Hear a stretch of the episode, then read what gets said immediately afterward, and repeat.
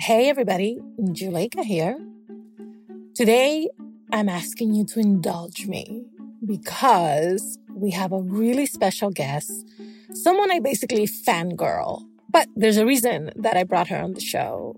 She is Dessa. She's a rapper and writer based in Minnesota. And to me, she's basically an artist who defies easy categories. I mean, she's performed at Lollapalooza and Glastonbury, but also made compositions for a 100 voice choir. And she's also performed her original music with the Minnesota Orchestra. On the other hand, she's in the Billboard Top 200 and she has a song on the Hamilton mixtape. I mean, seriously, talk about range. So I wanted to introduce you to her if you don't know about her already. And she's a special friend of the show. She actually has listened to the show. And she's Puerto Rican. So, you know, she fits right in with the bunch of us. I'm so excited that she's here today because she's now joining the ranks of podcasts with her very own podcast called Deeply Human. Here's the trailer.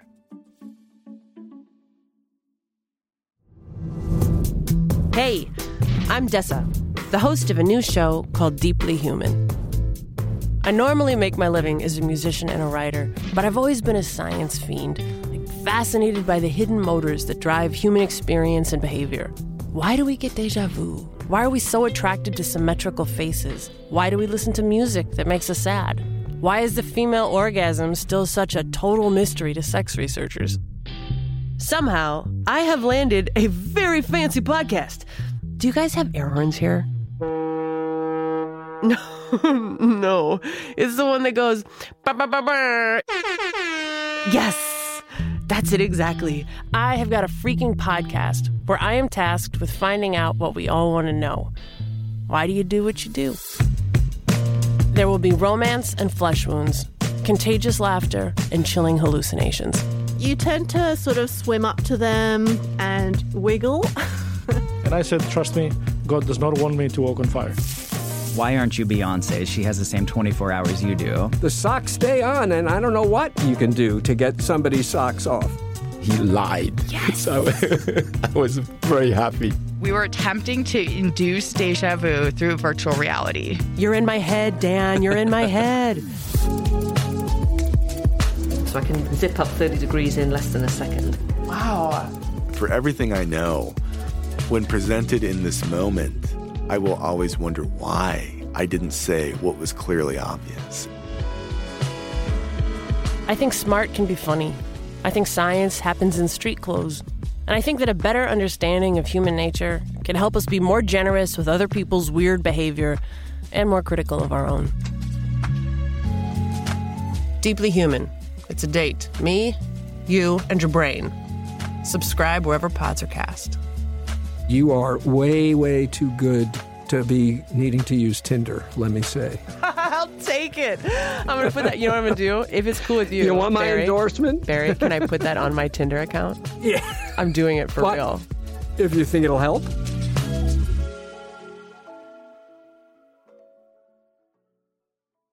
So I really like the premise of Deeply Human. And I really like that it's Dessa who's leading us through these sort of like amorphous investigations. Because there's a few things you should know about her. One, she's wicked smart, as people in Boston might say. And two, she really likes to play around with big ideas and big concepts. And three, she's not afraid of a little experimentation. Let's get into it. Why are you such a science geek? So I've been into science, I think, since I was like a kid. And in some ways, I feel like it might be trying to answer the question, like, how come you like chocolate? Like, just because elementally I really dig it. It's always been interesting to me. But I think in part it's also just because it helps, like, understand the way that the world is built, you know? And I was very much a, a kid who who asked questions and who talked a lot when she was little. You know, my mom used to joke that her ears would bleed um, after you know, after a conversation with me when I was a, when I was like a toddler. So I think that question, like, why, why, why? I think that's fundamentally like very often a science question. Yeah, but you also have a history of being your own test dummy in scientific experiments. So as someone who knows that about you, I was mm. delighted when I heard your first episode. So catch everybody up on the ways that you've experimented quite literally on yourself and then how that dovetailed into developing this beautiful show.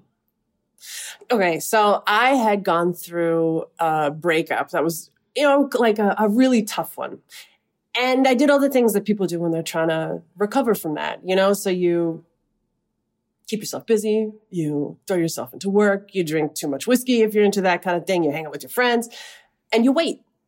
And I waited for like years and then more years. And it just wasn't getting any better. And after a while, I mean, I was really embarrassed about it. It, so, it seemed like breaking up was something that people did all the time. And it was universally painful very often, but it wasn't decades long it started to be like a, a, force in my life that eclipsed a lot of others. And I hated that. And I felt embarrassed about it. I felt like in some ways it really ran counter to a lot of my ideas about like feminism and being self-empowered. And, and so I decided to try to tackle that with all the resources at my disposal. And I thought, okay, well, what is it when people are like in this persistent state of heartache? What does that mean?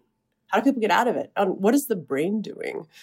And so I went pretty hard, man. You know, I did a lot of reading and I ended up contacting a couple of scientists to say, would you be game to have me as like a, you know, a test subject one of one to see if we can image my brain in breakout mode and see if we can change the way it's functioning with something called neurofeedback. Mm-hmm. And I mean, as for why I'm my own science subject, like who else would let a rapper experiment on them? the only one with their hand up so let's talk about this first episode because I thought it was really interesting that you decided to start with the most ephemeral of ephemeral topics. I mean, it, come on. Whether you're a science fiend or not, I think most of our big questions, at least a lot of them, do center on love. Like, how, how is one particular person attracted to one another? And also, maybe even more important, like after two people are attracted to one another, like what are the variables that determine whether or not that lasts? You know like what's the what's the glue after the magnet? And um i think that's fascinating. And you're right it's so multivariable that sometimes it can feel like it's too hard because it's so complicated to study. But there are some really clever experiments that people have done even if it's just to try to find trends you know like what sort of people tech, you know tend to latch with other people yeah and also I'm single. I mean, so it's not a completely like theoretical inquiry. You know what I mean?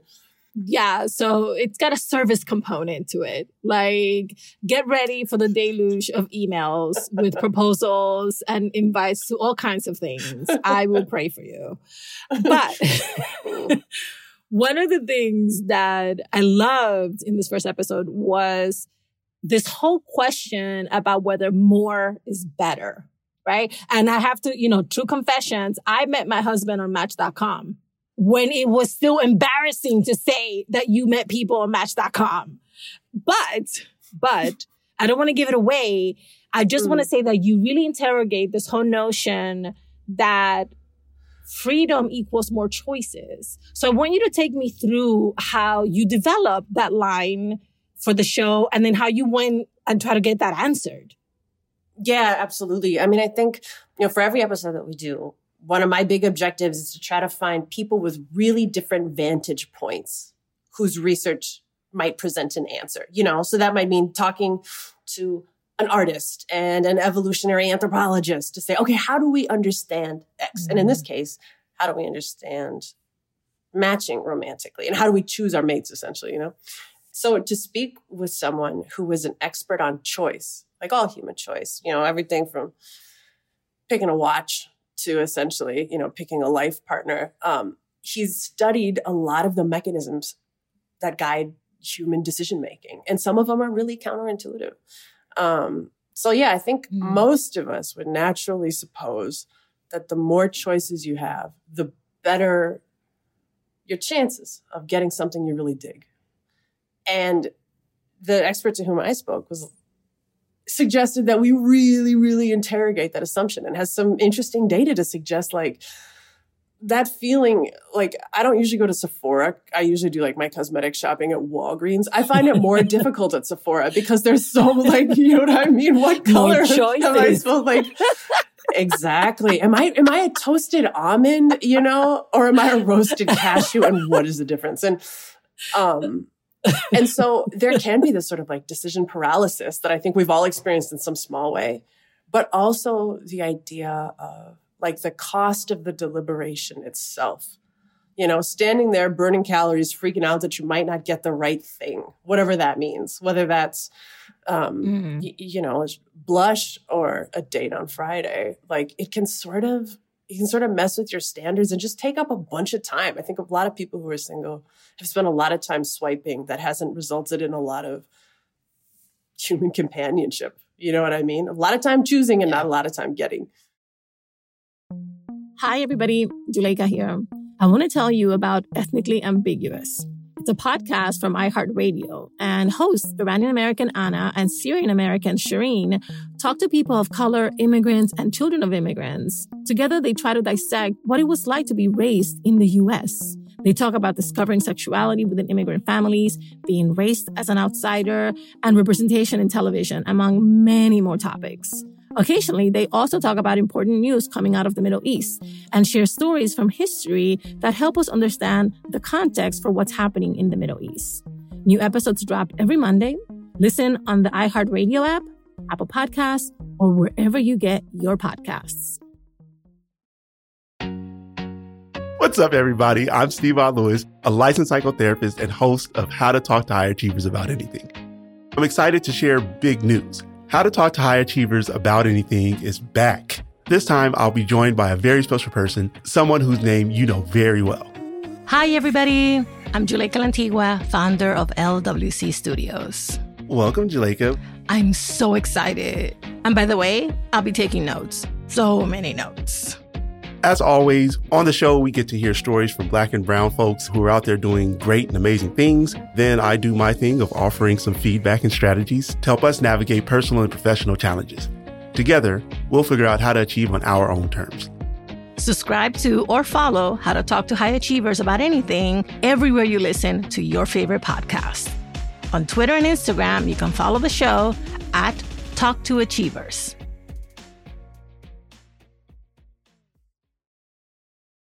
Hi, everybody. Juleyka here. I'm the host and creator of How to Talk to Mommy and Papi About Anything. And I want to invite you to be on our show. If you're an adult and a child of immigrants from anywhere in the world, I'd love to talk to you about those conversations that are hard but necessary. Things about politics, dating, career, parenting. Seriously, no topic is off limits. Send us an email at hello at talktomommypapi.com and let's get you on the show. That's hello at talktomommypapi.com. See you soon. You take this experimentation to like a very brave level because you get your mom involved. And I have to say, I don't have the Co Jones to do that. Just, I just don't. How did that idea happen? And then what did you learn by by sort of having her be part of your experiment? Okay so for the show overall i'm really eager to connect the kind of research that we discuss to our actual lived lives. You know i think too often science is mm.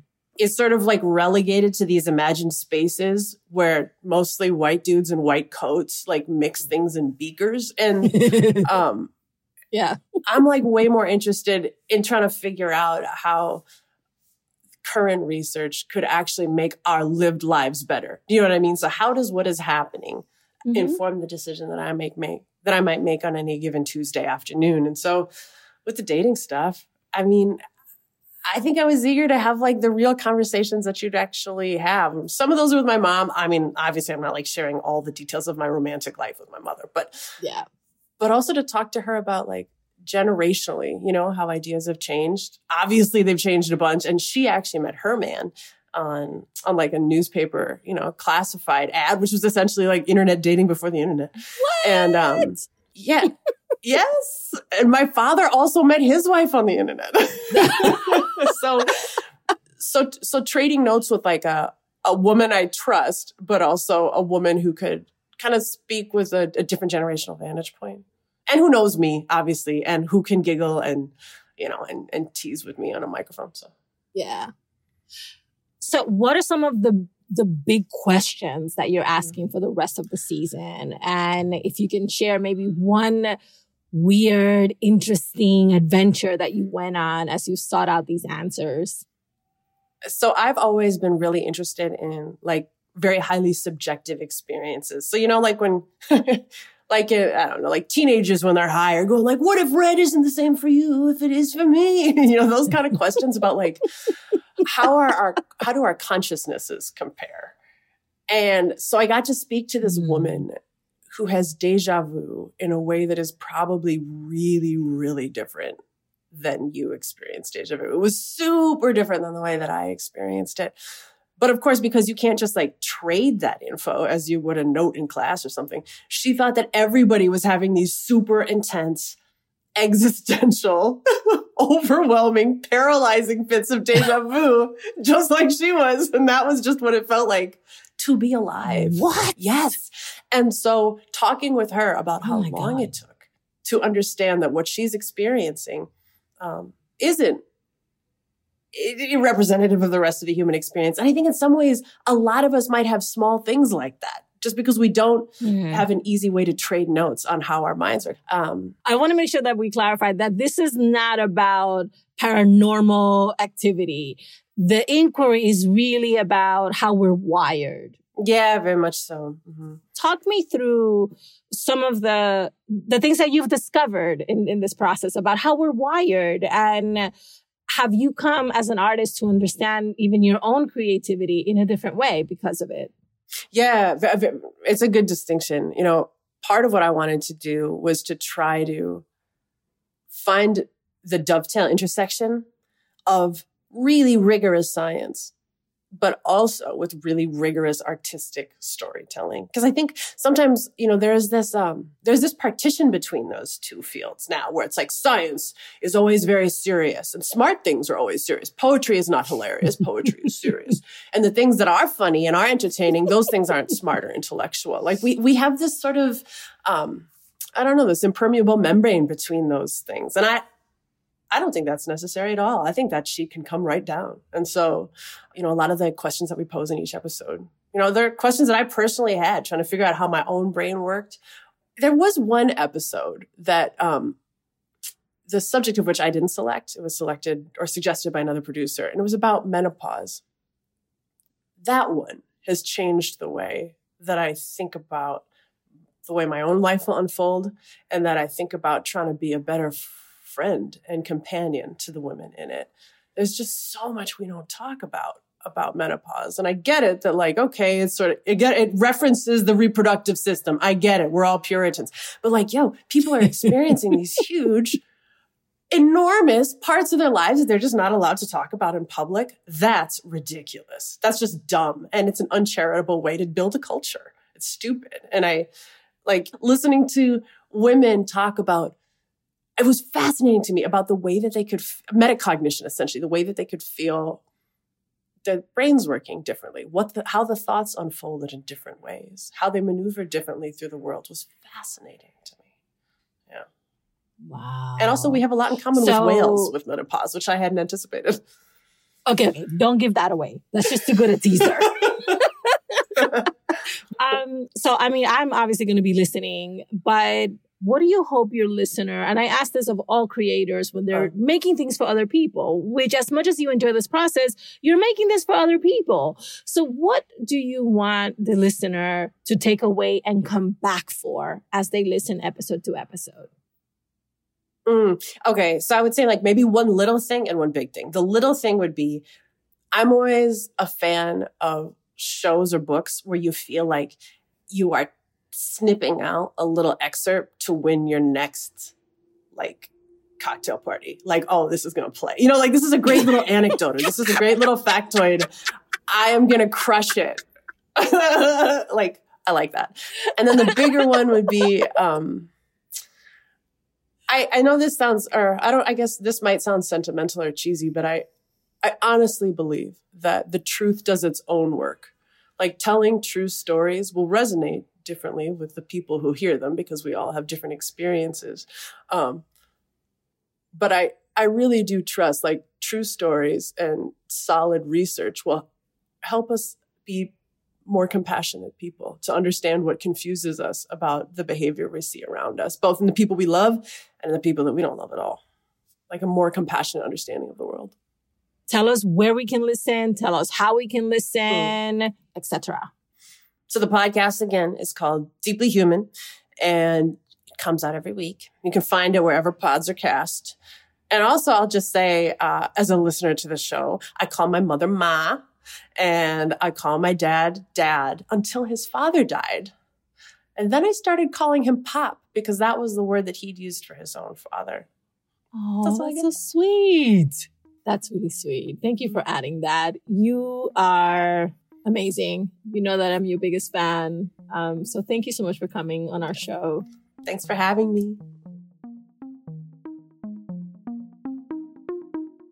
You can find Deeply Human everywhere you listen to podcasts. So wherever you listen to us, you can listen to Deeply Human. The first episode is already out.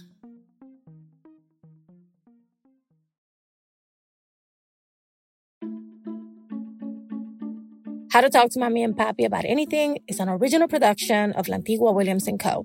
Virginia Lora produced this episode. Kojin Tashiro mixed it. Manuela Bedoya is our social media editor. Cedric Wilson is our lead producer. Jen Chien is our executive editor. I'm the show's creator, Juleyka Lantigua Williams. On Twitter and Instagram, we're at Talk to Mommy Papi. Please subscribe and rate us on Apple Podcasts, Amazon Music, Spotify, everywhere you listen to your favorite podcasts. Bye, everybody. Same place next week.